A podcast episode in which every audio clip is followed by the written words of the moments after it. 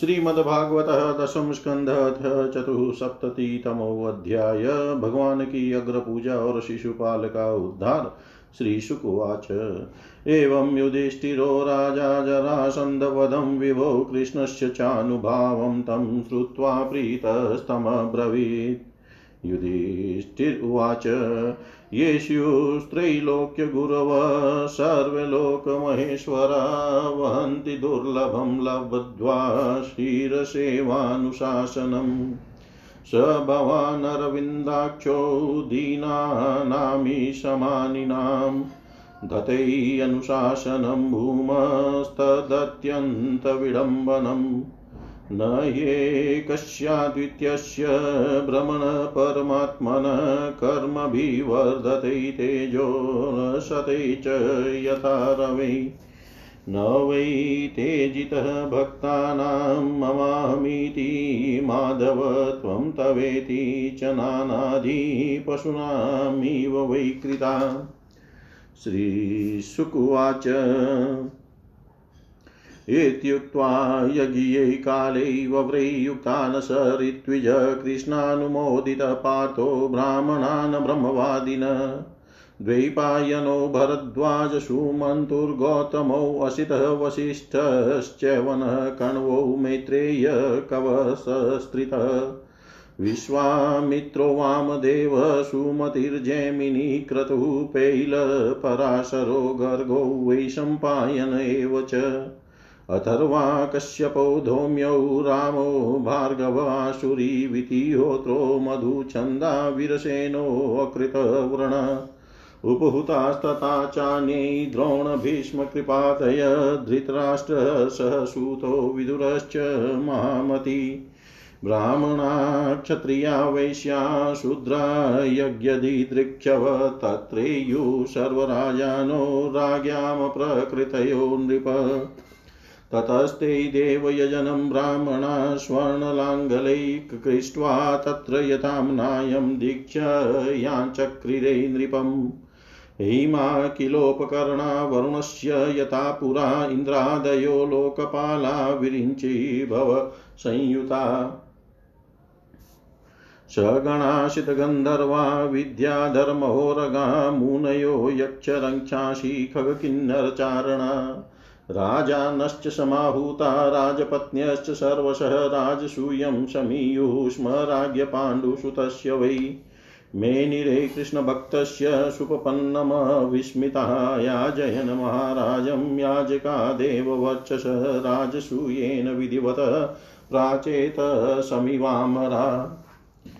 शौत्यैहन्यवनिपालो याजकान् सदसस्पतीन्नपूजयन् महाभागान् यथावत् सुसमाहित सदस्यागर्याहर्नाहर्न् वै विमृशन्त सभासद नाद्यगच्छन् एकान्त्यात् सह देवस्तदा ब्रवीत् हरति अच्युतः श्रेष्ठयं भगवान् सात्वतां पति एष वै देवता सर्वादेशकालधनादय। यदात्मकमिदं विश्वं क्रतवश्च यदात्मकाग्निराहुतयो मन्त्रा साङ्ख्यं योगश्च यत्पर। एक एवाद्वितीयोऽसावै तदात्म्यमिदं जगतात्मनात्माश्रय सभ्यः सृजत्यवतिहन्त्यज। विधि विविधानीह कर्माणि जनयेन यदवेक्षया ईहते यदयं सर्वश्रेयो धर्मादिलक्षणम्।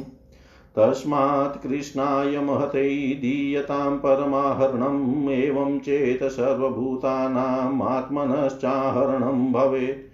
सर्वभूतात्मभूताय कृष्णायानन्यदर्शिने देयं शान्ताय पूर्णाय दतस्यानन्त्यमिच्छता इत्युक्त्वा स देवोऽभूततूष्णीं कृष्णानुभाववित्।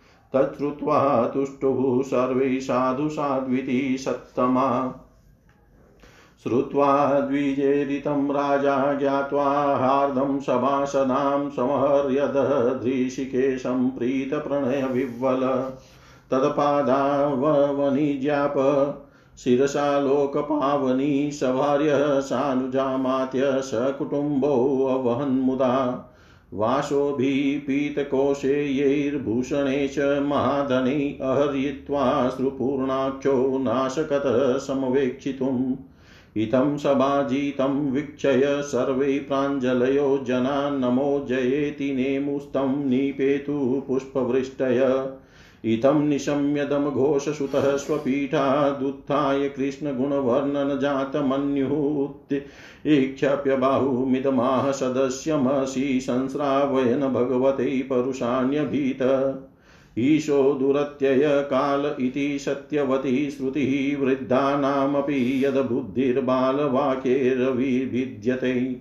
यूयं पात्रविदां त्रेष्ठां मामन्धवं बालभाषितं सदः सस्पतय सर्वै कृष्णो यतः समत्तोहर्णै तपो विद्याव्रतधरान् ज्ञानविध्वस्तकल्मषान् परमसीन ब्रह्म निष्ठान् लोकपालेश्च पूजितान्।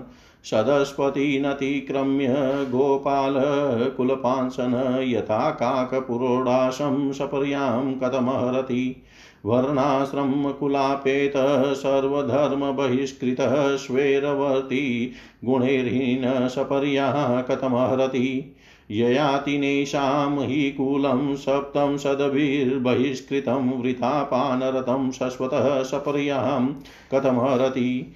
भ्रमर्षिसेवितान् देशान् हित्वैते अब्रह्मवर्चसं समुद्रं दुर्गमाश्रित्य बाधन्ते दस्यव प्रजा। एवमादिन्यभद्राणि बभाषे नष्टमङ्गल किञ्चित् भगवान् यथा सिंहशिवारुतम् भगवन्निनन्दनं श्रुत्वा दुःसहं तत्सभासद कर्णोऽपिधाय निर्जग्मु सपन्तश्चेदीपं रुषा निन्दां भगवतः शृण्वस्तत्परस्य जनस्य वा ततो नापेति यशोऽपि यात्यधः ततः पाण्डुसुतः क्रुधा मतस्यैकेकय सञ्जया उदायुधा समुतस्तु जिघांसव। ततश्चेध्यस्त्वहं सम्भ्रान्तो जगृहे खड्गचर्मणि भत्सर्यनः कृष्णपक्षीयान् राज्ञसद्दशि भारत।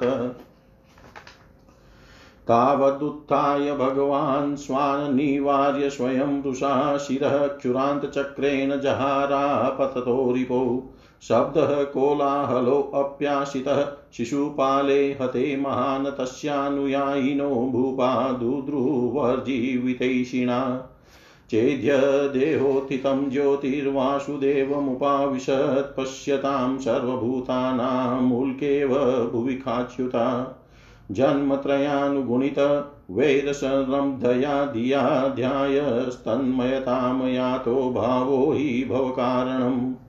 ऋत्विभ्यः सदस्येभ्यो दक्षिणां विपुलामदात् सर्वान् सम्पूज्य विधिवच्चक्रे अवभृतमेकराट् साधयित्वा क्रतुं राज्ञ कृष्णो योगेश्वरेश्वर उवास कतिचिन्मासान् सुहृद्भिरभियाचितः ततो अनुज्ञाप्य राजानामनिच्छन्तमीश्वर ययो सभार्यः सामात्य स्वपुरं देवकीसुत। वर्णितं तदुपाख्यानं मया ते बहुविस्तरं वैकुण्ठवासिनोर्जन्म विप्रा विप्रशापात् पुनः पुनः। राजसूयावभृत्येन स्नातो राजा युधिष्ठिर ब्रह्मक्षत्रसभामध्ये शुशुभैशुराडिव राज्ञा सभाजिता सर्वैशुरमानवखेचरा। कृष्णं क्रतुं च शशन्त स्वधामानि ययुर्मुदा। दुर्योधनमृते पापं कलिं कुरु कुलामयम्।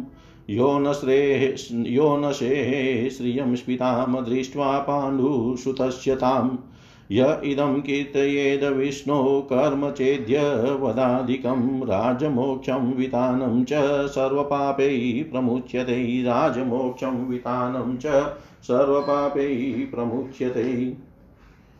श्री सुखदेव जी कहते हैं परीक्षित धर्मराज युधिष्ठिर जरासंध का वध और सर्वशक्तिमान भगवान श्री कृष्ण की अद्भुत महिमा सुनकर बहुत प्रसन्न हुए और उनसे बोले, धर्मराज युधिष्ठिर ने कहा, सच्चिदानंद स्वरूप श्री कृष्ण त्रिलोकी के स्वामी, ब्रह्मा, शंकर आदि और इंद्रादि लोकपाल सब आपकी आज्ञा पाने के लिए तरसते रहते हैं। और यदि वह मिल जाती है तो बड़ी श्रद्धा से उसको शिरोधार्य करते हैं। अनंत हम लोग हैं तो अत्यंत दीन, परंतु मानते हैं अपने को भूपति और नरपति। ऐसी स्थिति में है तो हम दंड के पात्र, परंतु आप हमारी आज्ञा स्वीकार करते हैं और उसका पालन करते हैं। सर्वशक्तिमान कमल नयन भगवान के लिए यह मनुष्य लीला का अभिनय मात्र है। जैसे उदय अथवा अस्त के कारण सूर्य के तेज में घटती या बढ़ती नहीं होती, वैसे ही किसी भी प्रकार के कर्मों से न तो आपका उल्लास होता है और न तो ह्रास ही। क्योंकि आप सजातीय, विजातीय और स्वगत भेद से रहित स्वयं पर ब्रह्म परमात्मा है।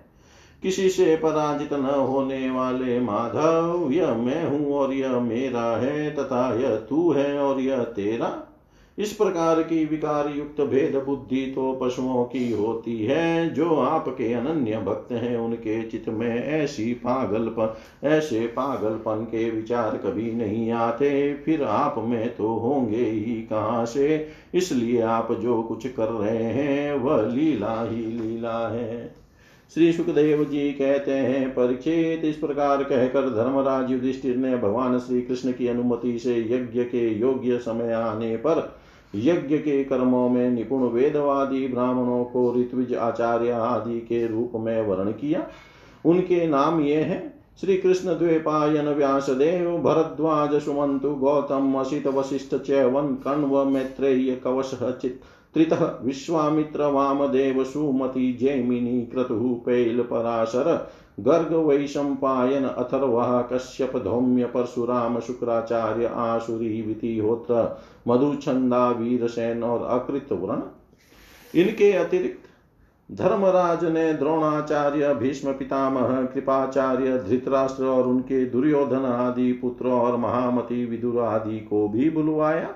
राजन राजसूय यज्ञ का दर्शन करने के लिए देश के सब राजा, उनके मंत्री तथा कर्मचारी, ब्राह्मण, क्षत्रिय, वैश्य, शूद्र सब के सब वहाँ आए। इसके बाद ऋत्विज ब्राह्मणों ने सोने के हलों से यज्ञ भूमि को जुतवा कर राजा युधिष्ठिर को शास्त्रानुसार यज्ञ की दीक्षा दी। प्राचीन काल में जैसे वरुण देव के यज्ञ में सबके सब यज्ञ पात्र सोने के बने हुए थे, वैसे ही युधिष्ठिर के यज्ञ में भी थे। पांडु नंदन महाराज युधिष्ठिर के यज्ञ में निमंत्रण पाकर ब्रह्मा जी शंकर जी इंद्रादि, लोकपाल अपने गणों के साथ सिद्ध और गंधर्व, विद्याधर नाग मुनि यक्ष, राक्षस पक्षी, किन्नर, चारण बड़े बड़े राजा और रानिया ये सभी उपस्थित हुए। सबने बिना किसी प्रकार के कौतूहल के यह बात मान ली कि राजसूय यज्ञ करना युधिष्ठिर के योग्य ही है, क्योंकि भगवान श्री कृष्ण के भक्त के लिए ऐसा करना कोई बहुत बड़ी बात नहीं है।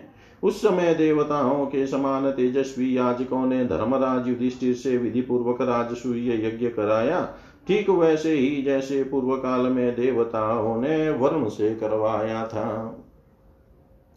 सोमलता से रस निकालने के दिन महाराज युधिष्ठिर ने अपने परम भाग्यवान याजकों और यज्ञ कर्म की भूल चुक का निरीक्षण करने वाले सत्सपतियों का बड़ी सावधानी से विधि पूर्वक पूजन किया।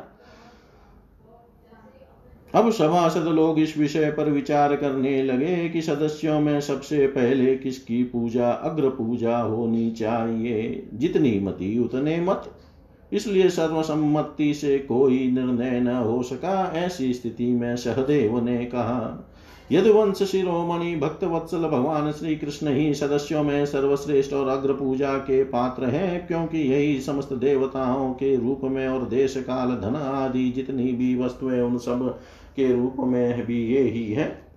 यह सारा विश्व श्री कृष्ण का ही रूप है, समस्त यज्ञ भी श्री कृष्ण स्वरूप ही है। भगवान श्री कृष्ण ही अग्नि आहुति और मंत्रों के रूप में है, ज्ञान मार्ग और कर्म मार्ग, ये दोनों भी श्री कृष्ण की प्राप्ति के ही हेतु हैं। सभासदों, में कहाँ तक वर्णन करूँ? भगवान श्री कृष्ण वह एक रस अद्वितीय ब्रह्म है, जिसमें सजातीय, विजातीय और स्वगत भेद नाम मात्र का भी नहीं है।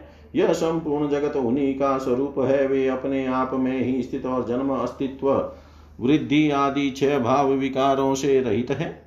वे अपने आत्मस्वरूप संकल्प से ही जगत की सृष्टि, पालन और संहार करते हैं। सारा जगत श्री कृष्ण के ही अनुग्रह से अनेकों प्रकार के कर्म का अनुष्ठान करता हुआ धर्म, अर्थ, काम और मोक्ष रूप पुरुषार्थों का संपादन करता है। इसलिए सबसे महान भगवान श्री कृष्ण की ही अग्र पूजा होनी चाहिए। इनकी पूजा करने से समस्त प्राणियों की तथा अपनी भी पूजा हो जाती है। जो अपने दान धर्म को अनंत भाव से युक्त करना चाहता हो, उसे चाहिए कि समस्त प्राणियों और पदार्थों के अंतरात्मा भेदभाव रहित परम शांत और परिपूर्ण भगवान श्री कृष्ण को ही दान करे। परीक्षित सदैव भगवान की महिमा और उनके प्रभाव को जानते हैं। इतना कहकर वे चुप हो गए। उस समय धर्मराज युधिष्ठिर की यज्ञ सभा में जितने सतपुरुष उपस्थित थे, सबने एक स्वर से बहुत ठीक बहुत ठीक कहकर सहदेव की बात का समर्थन किया। धर्मराज युधिष्ठिर ने ब्राह्मणों की ही आज्ञा सुनकर तथा सभासदों का अभिप्राय जानकर बड़े आनंद से, प्रेमोद्रेक से विवल होकर भगवान श्री कृष्ण की पूजा की। अपनी पत्नी, भाई, मंत्री और कुटुंबियों के साथ धर्मराज युधिष्ठिर ने बड़े प्रेम और आनंद से भगवान के पाँव पकारे तथा उनके चरण कमलों का लोक पावन जल अपने सिर पर धारण किया। उन्होंने भगवान को पीले पीले रेशमी वस्त्र और बहुमूल्य आभूषण समर्पित किए। उस समय उनके नेत्र प्रेम और आनंद के आंसुओं से इस प्रकार भर गए थे कि वे भगवान को भली भांति देख भी नहीं सकते थे। यज्ञ सभा में उपस्थित सभी लोग भगवान श्री कृष्ण को इस प्रकार पूजित सत्कृत देख कर हाथ जोड़े हुए, नमो नमः, जय जय, इस प्रकार के नारे लगाकर उन्हें नमस्कार करने लगे। इस समय आकाश से स्वयं ही पुष्पों की वर्षा होने लगी। परीक्षित अपने आसन पर बैठा हुआ शिशुपाल यह सब देख सुन रहा था। भगवान श्री कृष्ण के गुण सुनकर उसे क्रोध हो आया और वह उठकर खड़ा हो गया। वह भारी भरी सभा में हाथ उठाकर बड़ी असहिष्णुता किंतु निर्भयता के साथ भगवान को सुना सुनाकर अत्यंत कठोर बातें कहने लगा। सभासदों, श्रुतियों का यह कथन सर्वथा सत्य है कि काल ही ईश्वर है। लाख चेष्टा करने पर भी वह अपना काम करा ही लेता है। इसका प्रत्यक्ष प्रमाण हमने देख लिया कि यहाँ बच्चों और मूर्खों की बात से बड़े बड़े वयोवृद्ध और ज्ञान वृद्धों की भी की बुद्धि भी चकरा गई है। पर मैं जानता हूँ कि आप लोग अगर पूजा के योग्य पात्र का निर्णय करने में सर्वथा समर्थ हैं। इसलिए सदस्य सदस्यपतियों आप लोग बालक सहदेव की यह बात ठीक न माने कि कृष्ण ही अग्र पूजा के योग्य है। यहाँ बड़े बड़े तपस्वी, विद्वान, व्रतधारी, ज्ञान के द्वारा अपने समस्त पाप तापों को शांत करने वाले परम ज्ञानी, महर्षि, ब्रह्मनिष्ठ आदि उपस्थित हैं, जिनकी पूजा बड़े बड़े लोकपाल भी करते हैं। यज्ञ की भूल चुक बताने वाले उन सदह सस्पतियों को छोड़कर यह कुल कलंक ग्वाला भला अग्र पूजा का अधिकारी कैसे हो सकता है? क्या कौवा कभी यज्ञ के पुरोडास का अधिकारी हो सकता है? न इसका कोई वर्ण है और न तो आश्रम कुल भी इसका ऊँचा नहीं है। सारे धर्मों से यह भार है। वेद और लोक मर्याद, मर्यादाओं का उल्लंघन करके मनमाना आचरण करता है। इसमें कोई गुण भी नहीं है। ऐसी स्थिति में यह अग्र पूजा का पात्र कैसे हो सकता है? आप लोग जानते ही हैं कि राजा ये आती ने इसके वंश को साप साप दे रखा है। इसलिए सतपुरुषों ने इस वंश का ही बहिष्कार कर दिया है। ये सब सर्वदा व्यर्थ मधुपान में आसक्त रहते हैं, फिर ये अग्र पूजा के योग्य कैसे हो सकते हैं? इन सबने ब्रह्म ऋषियों के द्वारा सेवित मथुरा आदि देशों का परित्याग कर दिया और ब्रह्म वर्चस के विरोधी वेद चर्चा रहित समुद्र में कीला बनाकर रहने लगे। वहाँ से जब ये बाहर निकलते हैं तो डाकुओं की तरह सारी प्रजा को सताते हैं। परीक्षित सच पूछो तो शिशुपाल का सारा शुभ नष्ट हो चुका था। इसी में से उसने और भी बहुत सी कड़ी कड़ी बातें भगवान श्री कृष्ण को सुनाई, परंतु जैसे सिंह कभी शियार की हुआ हुआ पर ध्यान नहीं देता, वैसे ही भगवान श्री कृष्ण चुप रहे। उन्होंने उसकी बातों का कुछ भी उत्तर न दिया। परंतु सभासदों के लिए भगवान की निंदा सुनना सही था उनमें से कई अपने अपने कान बंद करके क्रोध से शिशुपाल को गाली देते हुए बाहर चले गए। परिचित जो भगवान की या भगवत परायण भक्तों की निंदा सुनकर वहाँ से हट नहीं जाता, वह अपने शुभ कर्मों से च्युत हो जाता है और उसकी अधोगति होती है। परीक्षित अब शिशुपाल को मार डालने के लिए पांडव मत्स्य के कहे और संजय वंशी नरपति क्रोधित होकर हाथों में हथियार ले उठ खड़े हुए। परंतु शिशुपाल को इससे कोई घबराहट न हुई। उसने बिना किसी प्रकार का आगा पीछा सोचे अपनी ढाल तलवार उठा ली और वह भरी सभा में श्री कृष्ण के पक्षपाती राजाओं को ललकारने लगा। उन लोगों को लड़ते झगड़ते देख भगवान श्री कृष्ण उठ खड़े हुए। उन्होंने अपने पक्षपाती राजाओं को शांत किया और स्वयं क्रोध करके अपने ऊपर झपटते हुए शिशुपाल का सिर सूर्य छूरे के समान तीखी धार वाले चक्र से काट लिया। शिशुपाल के मारे जाने पर वहाँ बड़ा कोलाहल मच गया। उसके अनुयायी नरपति अपने अपने प्राण बचाने के लिए वहाँ से भाग खड़े हुए। जैसे आकाश से गिरा हुआ लुक धरती में समा जाता है, वैसे ही सब प्राणियों के देखते देखते शिशुपाल के शरीर से एक ज्योति निकलकर भगवान श्री कृष्ण में समा गई। परिचित शिशुपाल के अंतकरण में लगातार तीन जन्म से वैर भाव की अभिवृद्धि हो रही थी और इस प्रकार वैर भाव से से ही सही ध्यान करते करते वह तन्मय हो गया, पार्षद हो गया। सच है मृत्यु के बाद होने वाली गति में भाव ही कारण है। शिशुपाल की सदगति होने के बाद चक्रवर्ती धर्मराज युधिष्ठिर ने सदस्यों और ऋत्विजों को पुष्कल दक्षिणा दी और सबका सत्कार करके विधि पूर्वक यज्ञांत स्नान अवभृत स्नान किया। परिचित इस प्रकार योगेश्वर, ईश्वर भगवान श्री कृष्ण ने धर्मराज युधिष्ठिर का राजसूय यज्ञ पूर्ण किया और अपने सगे संबंधी और सुहृदों की प्रार्थना से कुछ महीनों तक वहीं रहे। इसके बाद राजा युधिष्ठिर की इच्छा न होने पर भी सर्वशक्तिमान भगवान श्री कृष्ण ने उनसे अनुमति ले ली और अपनी रानियों तथा मंत्रियों के साथ इंद्रप्रस्थ से द्वारकापुरी की यात्रा की। परीक्षित, मैं यह उपाख्यान तुम्हें बहुत विस्तार से सातवें स्कंद में सुना चुका हूँ कि वह कुंठवासी जय और विजय को सनकादि ऋषियों के साप से बार बार जन्म लेना पड़ा था। महाराज युधिष्ठिर राजसूय का यज्ञांत स्नान करके ब्राह्मण और क्षत्रियों की सभा में देवराज इंद्र के समान शोभायमान होने लगे। राजा युधिष्ठिर ने देवता, मनुष्य और आकाशचार्यों का यथा योग्य सत्कार किया तथा वे भगवान श्री कृष्ण एवं राजसूय यज्ञ की प्रशंसा करते हुए बड़े आनंद से अपने अपने लोक को चले गए। परीक्षित सब तो सुखी हुए, परंतु दुर्योधन से पांडवों की यह उज्ज्वल राजलक्ष्मी का उत्कर्ष सहन न हुआ।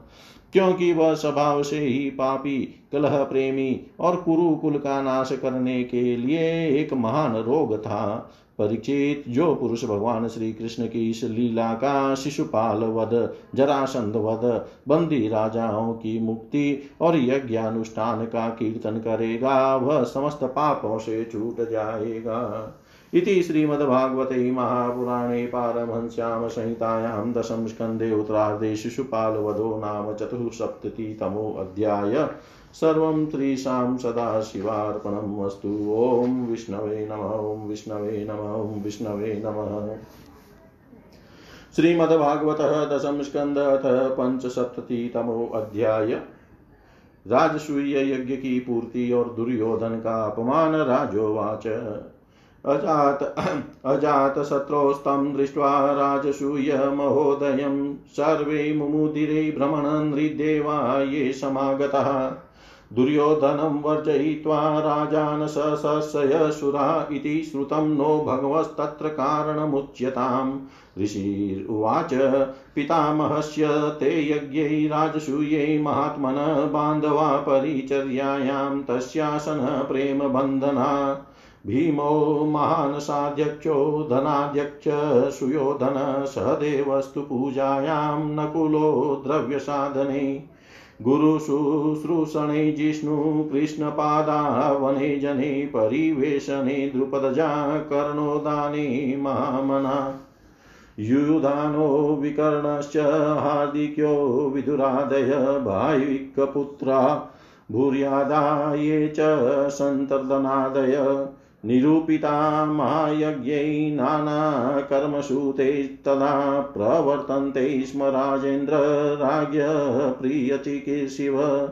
ऋत्विक्सदस्य बहुवित्सः सुहृत्तमेषु स्विष्टेषु सुनितसमहरणदक्षिणाभिः चेद्यै च सात्वतः पतैश्चरणं प्रविष्टै चक्रुस्ततस्त्वभृतस्नपनं द्युन्यधाम मृदङ्गशङ्खपणवधूनन्दूर्यानकगोमुखा, वादित्राणि, विचित्राणि नेदुरावभृतोत्सवै नर्तक्यो न नृतुहृष्टा, गायका, युतसौ जगुवीणा वेणुतलो नादस्तेषां स दिवमस्पृशत।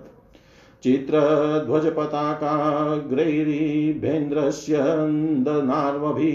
स्वलङ्कृतैर्भटैर्भूपा निर्ययुरुक्ममालिन यदुसञ्ज काम्बोज कुरु केकय कौशला कम्पयन्तो भुवं सेनेर्यजमान पुरसरा सदस्य त्विगद्विजश्रेष्ठा ब्रह्मघोषेण भूयसा देवसि पितृगन्धर्वास्तुष्टुः पुष्पवर्षिण। स्वलङ्कृता नरा नार्यो गन्धस्नगभूषणाम्बरी विलिम्पन्त्यो अभिषिञ्चिन्त्यो विजलुर्विविधैरसै। तेलगोरसगन्धोदहरिद्रा सान्द्रकुङ्कुमै पुम्भिर्लिप्ता प्रलिम्पन्त्यो विजल्वारयोषित। गुप्ता नृभिनिरगमनुपलब्धुमेतद्देव्यो यथा दिवि विमानवरे नृदेव्यः। तामातुलेय सखिभिः परिशिच्यमानः सव्रीडहासविकसद्वदना विरेजु।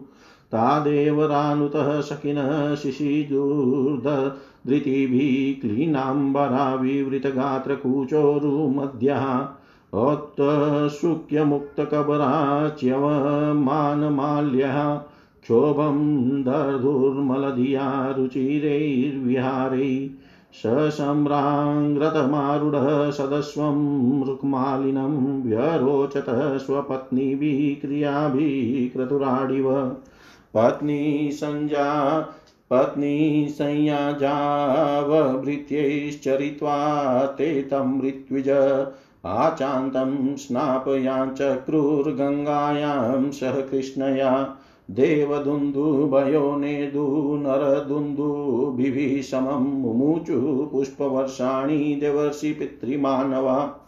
सश्नुस्तत्र ततः सर्वै वर्णाश्रमयुता नरा महापातक्यपि यतः सद्यो मुच्येत किल्बिषात् अतः राजा हतैस्रोक्षौमै परिधाय सर्वलङ्कृतः ऋत्विक्सदस्य विप्रादीनानर्चाभरणाम्बरै बन्धुज्ञातिनृपान् मित्रसुहृदोऽन्याश्च सर्वश वीक्षणं पूजयामास नारायण परो नृप। सर्वै जनासुरु सर्वै जनासुररुचौ मणिकुण्डलस्रः गूष्णीशङ्कञ्चुकदुकुल्मार्ग्यहारा। नार्यश्च कुण्डलयुगालकवृन्दजुष्टवक्त्रश्रियः कनकमेखलया विरेजु अथ द्विजो महाशीला सदस्या ब्रह्मवादिन ब्रह्मक्षत्रियविटशूद्रा राजानो ये समागता। देवसी पितृभूतानि लोकपाला सहानुगा पूजितास्तमनुज्ञाप्य स्वधामानि ययुनृप। हरिदासस्य राजर्षै राजसूयमहोदयं नेवात्र पियन् प्रशंसन्त पिबत मत्र्योऽमृतं यथा। ततो युधिष्ठिरो राजा सुहृत्सम्बन्धिबान्धवान् प्रेम्णा निवासयामास। कृष्णं च त्यागकातर। भगवानपि तत्राङ्गन्यवासि तत्प्रियङ्कर प्रस्थाप्य यदुवीराश्च साम्बाधीश कुशस्थलिम्। इत्थं राजा धर्मसूतो मनोरथमार्णवं सुदुस्तरं समुत्तीर्य कृष्णेनाशितकतज्वर एकदा, एकदान्तः पुरे तस्य वीक्षय दुर्योधनश्रियम् अतप् अतप्यद राजसूयस्य महित्वं चाच्युतात्मन। यस्मिन्नरेन्द्रदीति जेन्द्रसुरेन्द्रलक्ष्मीर्नानाविभान्ति किल विश्वसृजोपक्लृप्ता। ताभिपतिन द्रुपदराजसुतोपस्तस्ते यस्यां विषक्तहृदय कुरुराडतप्यत। यस्मिंस्तदा मधुपतेर्महिषिसहस्रं श्रोणीभरेण शनकैक्वणदङ्घ्रिशोभम् मध्ये सुचारुकुञ्च कुचकुङ्कुं शोणहारं श्रीमन्मुखं प्रचलकुण्डलकुन्तलाढ्यम् सभायां मयक्लिप्तायां क्वापि धर्मसुतौ अधीरात् वृतौ अनुजैर्बन्धुभिश्च कृष्णेनापि स्वचक्षुषा आशिन काञ्चनै साक्षादासनै मघवानिव पार्मेष्टया श्रिया जुष्टस्तूयमानश्च वन्दिभिः। तत्र दुर्योधनो मानी परितो भ्रातृभिः नृप किरीटमालिन्यविशद श्रीहस्तः क्षिपनरुषा स्थलभे स्थले अभ्यगृह्णाद वस्त्रान्तं जलं मत्वा स्थले अपतत्। जले च स्थलवद भ्रान्त्या मयमाया विमोहित। जहास भीमस्तं दृष्ट्वा स्त्रियो नृपतयो परे निवार्यमाणाप्यङ्गराज्ञा कृष्णानुमोदिता। सव्रीडितो वाग्वदनो रुषा ज्वलन निष्क्रम्य तूष्णीं प्रययो गजा वयं हायेति शब्दः इवा भवत बभूवतूष्णीं भगवान् भुवो भरं समुजिः सुभ्रमति स्म यदृशा। एतते अभिहितं राजन् यतः पृष्टोऽहमिव त्वया सुयोधनस्य दौरात्म्यं राजसूयै महाक्रतो। सुयोधनस्य दौरात्म्यं राजसूये महाकृतो। राजा परिचित ने पूछा, भगवान अजात शत्रु धर्मराज युधिष्ठिर के राजसूय यज्ञ महोत्सव को देख कर जितने मनुष्य नरपति, ऋषि, मुनि और देवता आदि आए थे, वे सब आनंदित हुए, परंतु दुर्योधन को बड़ा दुख, बड़ी पीड़ा हुई। यह बात मैंने आपके मुख से सुनी है। भगवान, आप कृपा करके इसका कारण बतलाइए। श्री सुखदेव जी महाराज ने कहा परीक्षित तुम्हारे दादा युधिष्ठिर बड़े महात्मा थे। उनके प्रेम बंधन से बंधकर सभी बंधु बांधवों ने राजसूय यज्ञ में विभिन्न सेवा कार्य स्वीकार किया था। भीमसेन भोजनालय की देख रेख करते थे। दुर्योधन को साध्यक्ष थे। सहदेव अभ्यागतों के स्वागत सत्कार में नियुक्त थे और नकुल विविध प्रकार की सामग्री एकत्र करने का काम कर देखते थे। अर्जुन गुरुजनों की सेवा शुश्रूषा करते थे और स्वयं भगवान श्री कृष्ण आए वे अतिथियों के पाँव पगारने का काम करते थे। देवी द्रौपदी भोजन परोसने का काम करती और उदार शिरोमणि कर्ण खुले हाथों दान दिया करते थे। परिचित इसी प्रकार सात्य की विकर्ण हार्दिक्य, विदुर भूरी, श्रवादि भाविक के पुत्र और संतर्दन आदि राजसूय यज्ञ में विभिन्न कर्मों में नियुक्त थे। वे सब के सब वैसा ही काम करते थे, जिससे महाराज युधिष्ठिर का प्रिय और हित हो। परीक्षित जब ऋत्विज सदस्य और बहुज्ञ पुरुषों का तथा अपने इष्ट मित्र एवं बंधु बांधवों का सुमधुरवाणी विविध प्रकार की पूजा सामग्री और दक्षिणा आदि से भलीभांति सत्कार हो चुका। तथा शिशुपाल भक्तवत्सल भगवान के चरणों में समा गया। तब धर्मराज युधिष्ठिर गंगा जी में यज्ञांत स्नान करने गए। उस समय जब वे अवभृत स्नान करने लगे, तब मृदंग शंख, ढोल, नौबत नगारे और नरसिंगे आदि तरह तरह के बाजे बजने लगे। नर्तकियाँ आनंद से झूम झूम कर नाचने लगी। झुंड के झुंड गवैये गाने लगे और वीणा, बांसुरी तथा झांझ मंजीरे बजने लगे।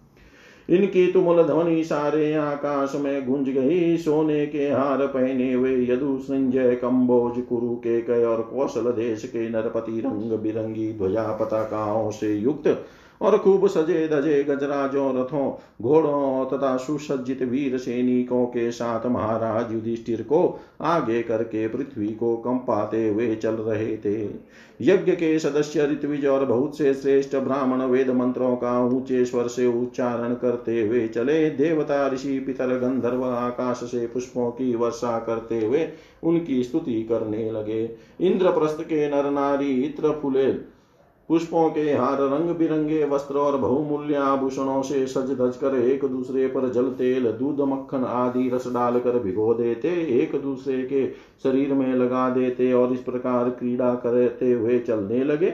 वारांगनाएँ पुरुषों को तेल, गौर, सुगंधित जल, हल्दी और गाढ़ी केसर मल देती और पुरुष भी उन्हें उन्हीं वस्तुओं से सरोबार कर देते।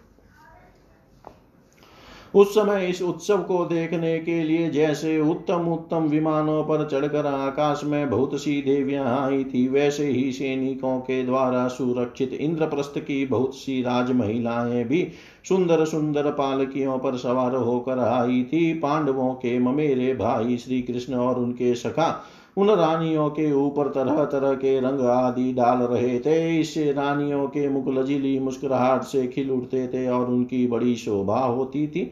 उन लोगों के रंग आदि डालने से रानियों के वस्त्र भीग गए थे। इससे उनके शरीर के अंग प्रत्यंग वक्ष स्थल जंगा और कटी भाग कुछ कुछ दिख से रहे थे। वे भी पिचकारी और पात्रों में रंग भर भर कर अपने देवरों और उनके सखाओं पर उड़ेल रही थी। प्रेम भरी उत्सुकता के कारण उनकी चोटियों और जुड़ों के बंधन ढीले पड़ गए थे और उनमें गूंथे हुए फूल गिरते जा रहे थे। परिचित उनका यह रुचिर और पवित्र विहार देख कर मलिन अंतकरण वाले पुरुषों का चित चंचल हो उठता था, काम मोहित हो जाता था। चक्रवर्ती राजा युधिष्ठिर द्रौपदी आदि रानियों के साथ सुंदर घोड़ों से युक्त एवं सोने के हारों से सुसज्जित रथ पर सवार होकर ऐसे शोभायमान हो रहे थे। मानो स्वयं राजसूय यज्ञ प्रयाज आदि क्रियाओं के साथ मूर्तिमान होकर प्रकट हो, हो गए हो। ऋत्विजों ने पत्नी संयाज एक प्रकार का यज्ञ कर्म तथा यज्ञांत स्नान संबंधी कर्म करवा कर द्रौपदी के साथ सम्राट युधिष्ठिर को आचमन करवाया और इसके बाद गंगा स्नान।